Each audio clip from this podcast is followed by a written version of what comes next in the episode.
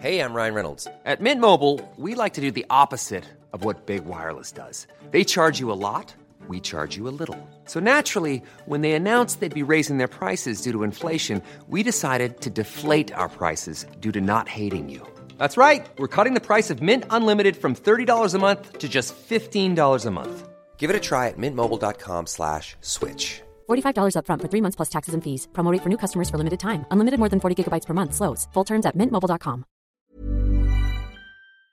Why does Comcast Business power more businesses than any other provider? It has technology solutions that put you ahead, like the fastest reliable network and serious savings. Ask how to get a $500 prepaid card with a qualifying gig bundle.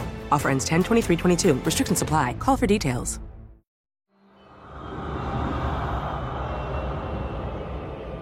Magandang gabi, Sir Jupiter. Ako po si Adam, 38 taong gulang na ngayon. Ang isasalaysay ko pong kwento sa inyo ngayon ay ikinuwento lang din sa akin ng aking kababata at kapitbahay na si Jerome. Labing walong taong gulang lang kami noon at pareho pang nag-aaral sa isang sikat na eskwelahan sa University Belt sa Maynila nang mangyari ang nakakakilabot na karanasan ni Jerome. Mga bata pa lang kami ay iba na ang ugali ni Jerome. Tamad siyang mag-aral at palaging gala sa kalye hanggang dis oras ng gabi. Isang bagay na ikinakagalit ng nanay niyang labandera, si Aling Magda. Elementary pa lang kami, imbis na mag-aral sa bahay at gumawa ng assignment namin, ay yayayain niya akong mag-basketball kasama ng iba pa naming mga kaibigan na taga-kabilang barangay. Noong nag-high school kami, palagi siyang late pumasok sa school.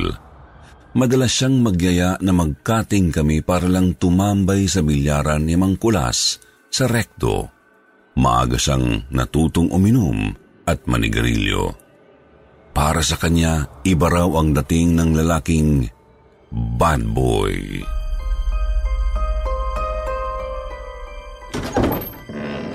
Jerome, alas 11 na ng gabi. Bakit ngayon ka lang? At saka ano yung hawak mo? Sigarilyo? Kailan ka pa natutong manigarilyo? Anak, pag-aaral ang unahin mo. Huwag yung bisyong atupagin mo. Ay, Panginoon ko, Jerome. Hirap na hirap na ako sa paglalabada. Mahawa ka naman sa akin, anak. Bakit hindi mo gayahin yung kababata mong si Adam? Masipag mag-aral. Naasahan pa ng tatay niya. Hindi ko palaging sinasamahan si Jerome at hindi ako sang-ayon sa mga prinsipyo niya. Para kasi kay Jerome, aanhin daw niya ang diploma kung wala namang kukuha sa kanyang kumpanya pagka-graduate niya. Ganun kasi ang nangyari sa mga pinsan niyang kapitbahay din namin. Mga nakatapos ng pag-aaral pero hirap makakuha ng trabaho. Anak, mag-aral ka. Yun lang naman ang hinihiling ko sa'yo. Kahit anong trabaho, papasukin ko. Magkaroon lang ng perang pambayad sa tuition fee mo. Oo na, oo na, Nay. Itigil nyo na yung kakaarte nyo. Puro kayo drama eh. Nang fourth year high school na kami, mas lalong nagkaproblema si Jerome nang mahuli siya ng advisor namin na naninigarilyo sa loob ng classroom. Bumagsak din siya sa tatlong mahalagang subjects namin noon tulad ng physics, math at English. Ang ending, Sir Jupiter, hindi siya papagraduate ng eskwelahan namin dahil sa mga pagbubulakbol na ginawa niya at pagpapabaya sa pag-aaral niya. Isang bagay na inilihim niya sa nanay niyang si Aling Magda. Hindi nakagraduate si Jerome sa high school, Sir Jupiter. Kaya pinag-enroll siya ng nanay niya sa summer classes para lang makapagtapos ng high school. Kung hindi pa umiyak at na ospital dahil sa high blood sa kanya ng nanay niya, hindi pa talaga siya magsusumikap magtapos ng high school. Sa awa ng Diyos, kahit napasang awa, natapos ni Jerome ang summer class niya at nakagraduate din siya ng high school. Kahit nahirap sa paglalabada at may sakit, nakiusap pa sa kanya ang nanay niya na pumasok sa kolehiyo. Malala na si Jerome nung mga panahon na yun, lalo na nang dumami ang mga barkada niyang adik at pusher. Kahit hindi niya sabihin sa akin bilang kaibigan niya, alam kong nagdadrag siya noon dahil sa mga kabulastugan niya. Sinasaktan na niya ang nanay niya kapag hindi sa binibigyan ito ng pera na ipambibili niya lang naman ng droga. Jerome! Anak, bakit mo ako sinasaktan? Huwag mong galawin yung alkansya ko dyan. Pambayad ko yan sa tuition fee mo. Kawawang Aling Magda. Inaabuso ng kaisa-isa niyang anak. Laking pasasalamat ko sa Diyos nang makilala ni Jerome si Leona. Isang magandang babaeng kaedad lang namin na volunteer sa barangay namin bilang teacher ng mga batang kalye. Doon sa barangay hall nakilala ni Jerome si Leona.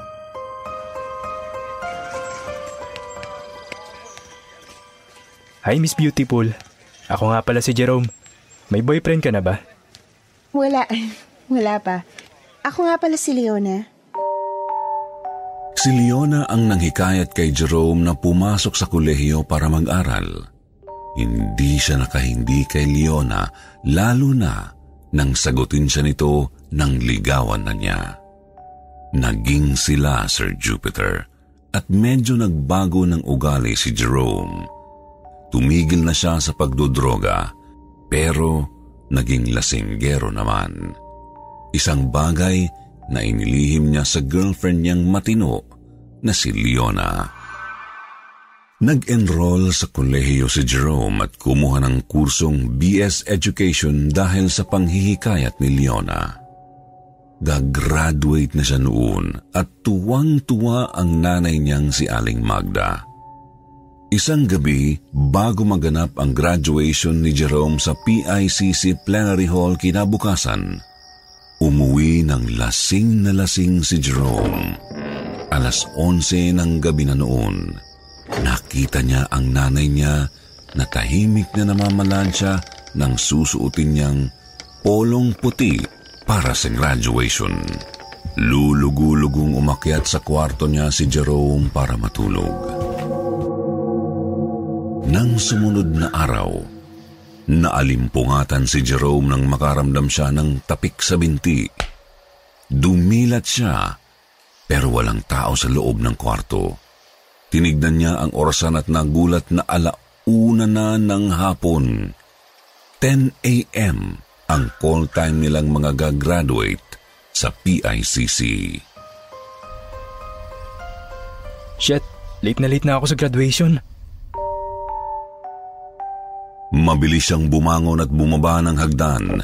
Nakita niya ang polong puting planchado na nakahanger sa sampayan nila sa loob ng bahay.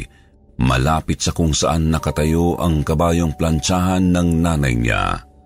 Tinawag ni Jerome ang nanay niya. Nay! Nay! Bakit hindi mo ako ginising? Alauna na oh. 10 a.m. yung assembly time namin sa venue. Nay! Nasaan ka ba? Pero hindi ito sumagot. Hinanap niya sa buong bahay ang nanay niya, pero wala ito. Biglang nakarinig siya ng katok mula sa pintuan. Binuksan niya ito at nakita niya si Leona. Leona? Jerome, Pinapasok ni Jerome si Leona sa loob ng bahay habang walang ligo na isinuot ang plinansyang puting polo ng nanay niya.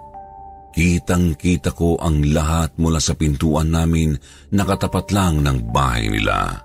Pinakinggan ko ang usapan nila ni Leona. saan ka pupunta? Sa PICC. Graduation ko ngayon, di ba? Alam mo yon? Late na ako nagising. Nak ng putya, nakakainis. Hahabol ako sa graduation. Mas uunahin mo pa ba yung pagmarcha sa stage kesa sa nanay mo? Natigilan si Jerome sa narinig niya. Biglang nag-iba ang pakiramdam nito. Nakaramdam siya ng kaba. Anong ibig mong sabihin? Jerome, patay ng nanay mo. Patay? Pa- paanong... Anong... Anong nangyari? Kailan pa? Kahapon ng alas tres ng hapon nang puntahan kita dito sa bahay niyo. Nakita ko ang nanay mo na tuwang-tuwang namamalansya ng polo na suot mo ngayon. Nag-usap kami. Maluha-luha siya sa sobrang tuwa. Dahil sa wakas, makakagraduate ka na. Dala ng sobrang tuwa. Inatake siya sa puso. Hindi siya nakahinga at bumagsak na lang siya sa sahig. Humingi ako ng saklolo sa kapitbahay mo si Adam.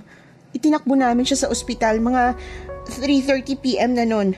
Tawag ako ng tawag sa cellphone mo pero hindi mo sinasagot. 3.30pm nun. Kahapon ng 3.30pm?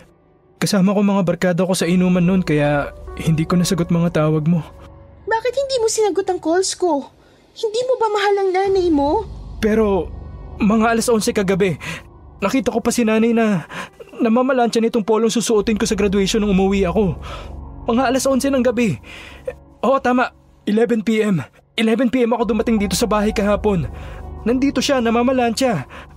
Buhay siya. Imposible. Nanginig sa takot si Jerome nang iabot ni Leona ang plastic bag na may lamang damit sa loob. Inilabas niya mula dito ang isang kupas na duster. Galing sa funerario yung duster na yan. Ito yung... Ito yung suot ni nanay nung makita ko siya kagabi. Itong duster na to, hindi ako pwedeng magkamali. At tuluyan nang umalis si Leona pagkabigay ng duster kay Jerome. Naiyak si Jerome sa unang pagkakataon. Doon ko lang siya nakitang umiyak. Hinubad niya ang suot niyang puting polo at luhaang hinangir ito at ibinalik sa sampayan. Kitang-kita ko ang lahat mula sa pintuan ng bahay namin. Hindi na tuluyang nakapagmarcha sa graduation niya si Jerome, Sir Jupiter. Magmula noon ay hindi ko na siya nakitang masaya ulit. Tumigil na siya sa pagbubulakbol at paggimik kasama ng mga barkada niyang adik. At sa tuwing nagkakasalubong kami sa maliit naming iskinita, ay umiiwas siya sa akin. Tuluyan na rin siyang hiniwalayan ng girlfriend niyang si Leona. Ang balita ko, ikinasal na ito sa isang matalino at responsableng lalaki na isang dentista. Lalo itong ikinalungkot ni Jerome. Lumipas ang mga panahon at nagkaedad kami. Isang araw, nang silipin ko siya mula sa pintuan ng bahay namin, nakita ko siyang hinihimas ang planchadong puting polo na nakahangir pa rin sa sampayan. Lubos niya sigurong dinamdam ang pagkamatay ng ina niya. Ang nanay niya na walang ibang pangarap sa buhay, kundi ang makagraduate siya.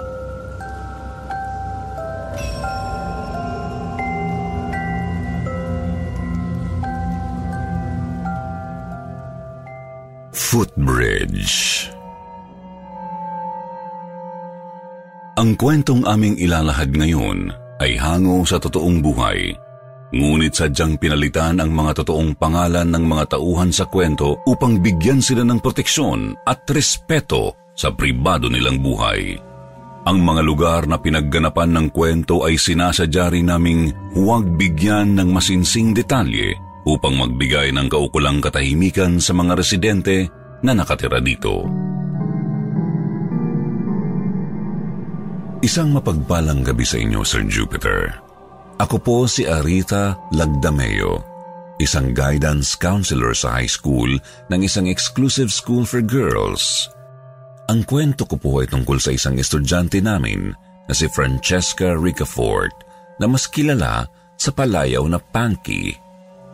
Isa siyang labing limang taong gulang na batang anak mayaman na nakatira sa White Plains. Malaking bulas na babae si Panky.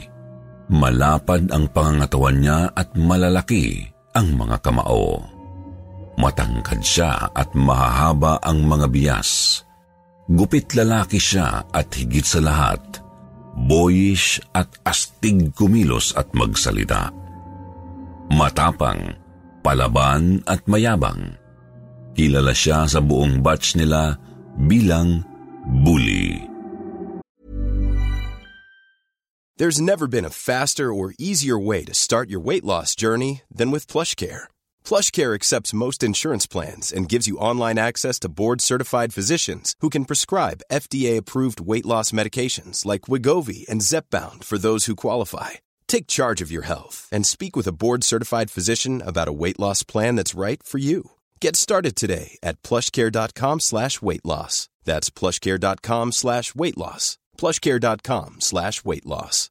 How would you like to look five years younger? In a clinical study, people that had volume added with Juvederm Voluma XC in the cheeks perceived themselves as looking five years younger at six months after treatment. Look younger, feel like you. Add volume for lift and contour in the cheeks with Juvederm Voluma XC. Reverse signs of aging by adding volume to smooth laugh lines with Juvederm Volure XC. For important safety information and to find a licensed specialist, visit juvederm.com. That's J U V E D E R M.com. Not for people with severe allergic reactions, allergies to lidocaine, or the proteins used in Juvederm. Common side effects include injection site redness, swelling, pain, tenderness, firmness, lumps, bumps, bruising, discoloration, or itching. There's a risk of unintentional injection into a blood vessel, which can cause vision abnormalities, blindness, stroke, temporary scabs, or scarring. Talk to a licensed specialist to find out if it's right for you. Opo, Sir Jupiter. Palagi siyang laman ng guidance counselor's office ko halos linggo-linggo dahil sa pambubuli niya sa mga kapwa niya estudyante. Isa na rito, si Ligaya. Isang patpatin at maliit na batang babae na may speech defect. Kaklase ni Punky si Ligaya at walang araw sa classroom na hindi niya ito pinahiya, binastos at binuli. Isang araw umiiyak na pumunta sa office ko si Ligaya. Duguan ang bibig niya at may malaking black eye. Tinanong ko siya kung ano ang nangyari sa kanya pero hindi siya makapagsalita. Dinala ko si Ligaya sa classroom nila. Pinuntahan ko ang mga kaklase niya at tinanong kung ano talaga ang nangyari kay Ligaya.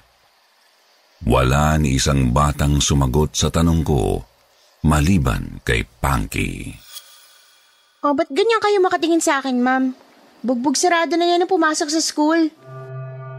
Magmula noon ay hindi na pumasok pa sa eskwela ang kawawang bata na si Ligaya.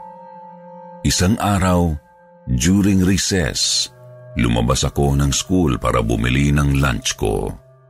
Tumawid ako sa katapat na resto bar ng school namin para mag-take out ng burger nang makita ko si Punky na nakikipagsuntukan sa isang babaeng payat at maliit. Hindi ko agad namukaan ang binubugbog ni Punky dahil nakatalikod ito.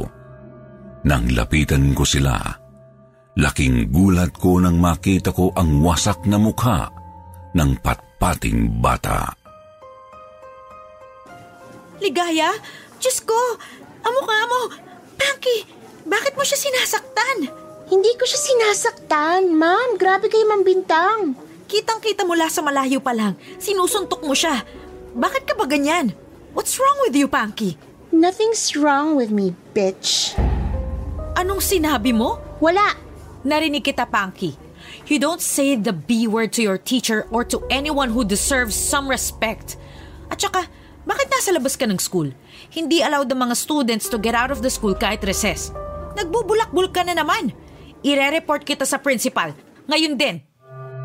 Dahil sa nangyari na expel si Punky sa school. Galit na galit ang mga parents ni Punky sa akin dahil sa ginawa kong pagre-report sa principal. Tinitigan ako ni Punky ng masama bago ito lumabas ng principal's office after ng hearing namin with the principal. You don't know me. May araw ka rin sa akin. Kakaibang bata talaga si Punky. Hindi lang matalas ang dila niya, pati na rin ang mga titig niya. Kinabukasan nang pumasok ako sa school, nakita kong nagkukumpulan ng mga teachers sa pintuan ng faculty room nila. Meron silang pinag-uusapan. Seryoso ang mga mukha ng matatandang teachers habang nag-sign of the cross naman ang iba. Nilampitan ko si Mrs. Tenorio, ang kaklose kong teacher nila Panky. Tinanong ko siya kung anong pinag-uusapan nila. Laking gulat ko nang biglang sabihin sa akin ni Mrs. Tenorio na patay na raw si Ligaya. Tumalon daw ito mula sa itaas ng footbridge na malapit sa school namin. Natagpuan daw ang bangkay nito na lasog-lasog na. Mukhang nasagasaan daw ng paulit-ulit ang manipis nitong katawan ng mga sasakyan na humaharurot sa highway sa ilalim ng footbridge. Naawa ako sa kalunos-lunos na sinapit ng estudyante naming si Ligaya. Kaya nang ibinurol ang labi niya, dumalaw ako sa bahay nila kasama ng iba pang mga teachers para makiramay. Doon sa lamay ni Ligaya, nakita ko ang ilang mga kaklase ni Ligaya na umiiyak habang nagro-rosaryo. Nakita ko rin sa kauna-unahang pagkakataon ang ina ni Ligaya kasama ng tatlo pang mga lalaki na mukhang mga basagulero. Kakaiba ang itsura nito at asta kaysa sa anak niyang pumanaw. Matangkad at malaking babae ang ina ni Ligaya. Kalbo ito at puno ng tato ang buong katawan. Tadtad ng iba't ibang disenyo ng tato ang mga braso, binti, hita, kamay, lieg at mukha nito. Kung gaano kadami ang tattoo nito sa katawan ay ganun din ang dami ng piercing nito sa mga tenga, bibig, ilong, talukap ng mata at pusod. Nakahanging t-shirt itong itim at maong shorts nang makita ko. Nakakatakot ang itsura ng nanay ni Ligaya. Mukha siyang satanista. Mas lalo akong natakot nang lapitan ako nito. Ikaw ba si Lagdameo? Hmm, opo. Ako po si Aretha Lagdameo, guidance counselor ng anak niyo sa school. Kayo po bang nanay niya? Odeng. Odeng? Odeng Martires, nanay ni Ligaya. Totoo ba ang kwento sa akin ng anak ko? Sino si Panky? Sino yung batang yon? Si Panky? Ah, wala na po siya sa school namin, Aling Oding. Na-expel siya dahil... Sinasaktan niyang anak ko. Tama? Araw-araw niyang sinasaktan si Ligaya kaya palaging wasak ang mukha pag umuwi ng bahay. Tama? Sagutin mo ako! Hindi ako nakasagot ng mga oras na yun, Sir Jupiter. Dala ng nervyos at kaba, napatakbo ako papalabas ng bahay nila at agad na umuwi sa apartment ko. Lumipas ang isang linggo at nakipaglibing kaming lahat. Inihatid namin sa huling hantungan ang kawawang estudyante namin na si Ligaya. Nang sumunod na araw ng pasukan, maaga akong pumasok sa school para paghandaan ang symposium about bullying na gaganapin sa auditorium ng eskwelahan. Nautusan ako ng principal namin na magkandak ng parang debriefing seminar sa mga bata para mapag-usapan ng maayos ang kumakalat na issue about suicide. Alas 5 ng umaga, nasa office na ako. Hindi ko pa nabubuksan ang ilaw ng opisina ko nang makarinig ako ng iyak ng isang babae. Natigilan ako. Pamilyar ang boses ng batang umiiyak. Sa takot ko bigla kong binuksan ang ilaw at napatili ako nang makita ko si Ligaya na nakatayo sa harapan ko. Wasak ang muka at durug-durug ang katawan. Napatakbo ako sa ground floor at halos magkandara pa sa pagpunta sa main gate.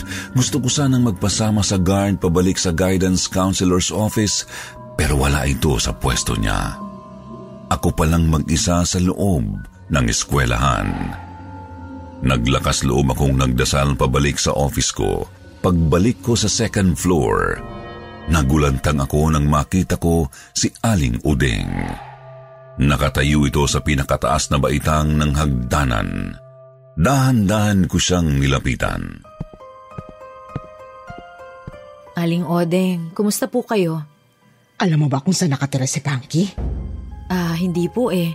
Ano pong sadya niyo kay Punky? Ibigay mo sa akin ang address ng Punky na yon. Tinitigan ako ng masama ni Aling Udeng. Dinala ko siya sa opisina ko at binuksan ko ang files ng school sa computer ko. Nakita ko ang enrollment file ni Punky at pinakita ko ito kay Aling Udeng. Kumuha siya ng papel at ballpen sa ibabaw ng mesa ko at isinulat ang address ni Punky. Bakit ganyan ka makatitig, ma'am? May ginawa ba akong masama? Ha?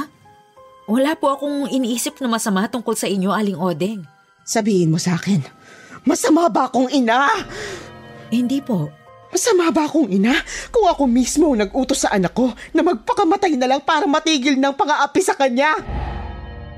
Inutusan niyo si Ligaya na tumalon sa footbridge? Kung oo ang isasagot ko sa tanong mo, masama na ba ako? Hindi ako makapaniwala sa narinig ko. Hindi ako nakapagsalita. Nablangko bigla ang isip ko. Wala akong nagawa. Bigla na lang siyang nawala sa paningin ko bago ko pa itanong kung ano ang dahilan. Bakit niya inutusan ang anak niyang magpatiwakal? Nairaos ko ng maayos at payapa ang symposium namin about bullying and suicide nung araw na iyon. Bumalik ako sa opisina ko at nagligpit ng gamit. Alas 6 na ng gabi ng mga oras na yon nang biglang mamatay ang mga ilaw. Napatayo ako sa upuan ko para silipin kung may mga tao sa labas. Bitbit ang bag ko, dali-dali kong nilak ang opisina ko at pumunta sa hagdanan nang biglang makita kong muli si Ligaya. Nakatayo sa ibaba ng hagdanan, nakatingala sa akin. Ligaya? Ligaya, ikaw ba yan? Para akong na-hypnotize ng mga sandaling iyon, niyaya ako ni Ligaya na sumunod sa kanya. Walang kakurap-kurap ko siyang sinundan hanggang sa lumabas kami ng school. Para akong nakalutang sa hangin at walang ibang nakikita kundi ang batang si Ligaya. Naglakad siya ng naglakad at kahit anong gawin ko, para niya akong hinihila sa isang lugar na gusto niyang puntahan. Sinundan ko siya kahit ayaw ng isipan ko. Sumusunod ang katawan ko sa direksyon na gusto niyang tunguhin. Hindi siya nakikita ng mga taong naglalakad sa tabi ko. Ako lang ang nakakakita sa kanya. Hanggang sa nakita ko na lang ang sarili ko na nasa ibabaw ng footbridge. Wala na si Ligaya, pero nandun si Punky. Handa na itong tumalon habang nakasampa ang isang binti sa railing ng tulay. Punky, wag! Ano yung gagawin mo? Ma'am! Huwag kang tatalon. Papatayin niya si na mami at daddy kapag hindi raw ako tumalon. Inangat ni Punky ang nanginginig niyang mga kamay at itinuro ang isang pamilyar na tao na nakatayo sa kabilang dulo ng footbridge.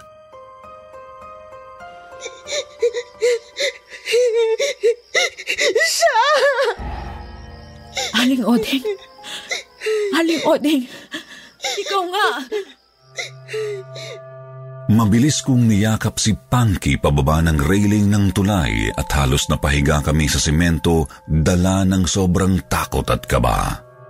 Nakita kong nagtatakbo si Aling Udeng papalayo. Iyak ng iyak si Punky habang ikinuwento niya sa akin kung paano sila nilooban sa bahay nila ni na Aling Udeng kasama ng tatlo pang armadong lalaki. Humingi ako ng tulong sa mga teachers namin at principal.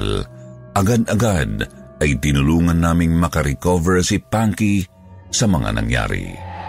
Kinupkup namin si Panky ng gabing yun.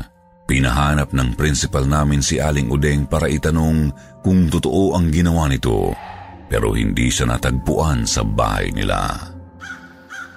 Nang sumunod na araw, dalawang bangkay ang natagpuan sa ibaba ng footbridge.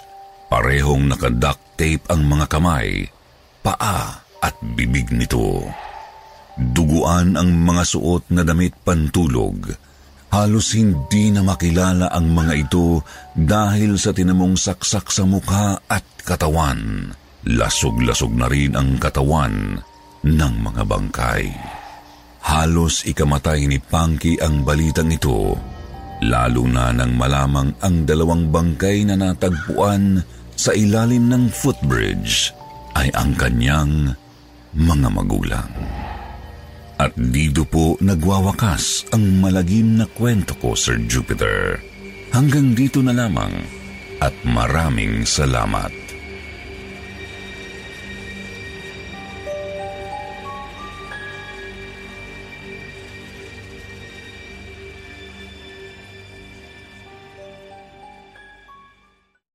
Why does Comcast Business power more businesses than any other provider? It has technology solutions that put you ahead, like the fastest reliable network and serious savings. Ask how to get a $500 prepaid card with a qualifying gig bundle. Offer ends 10 23 22. Restrictions apply. Call for details.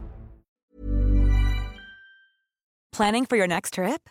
Elevate your travel style with Quince. Quince has all the jet setting essentials you'll want for your next getaway, like European linen, premium luggage options, buttery soft Italian leather bags, and so much more and is all priced at 50 to 80% less than similar brands. Plus, Quince only works with factories that use safe and ethical manufacturing practices.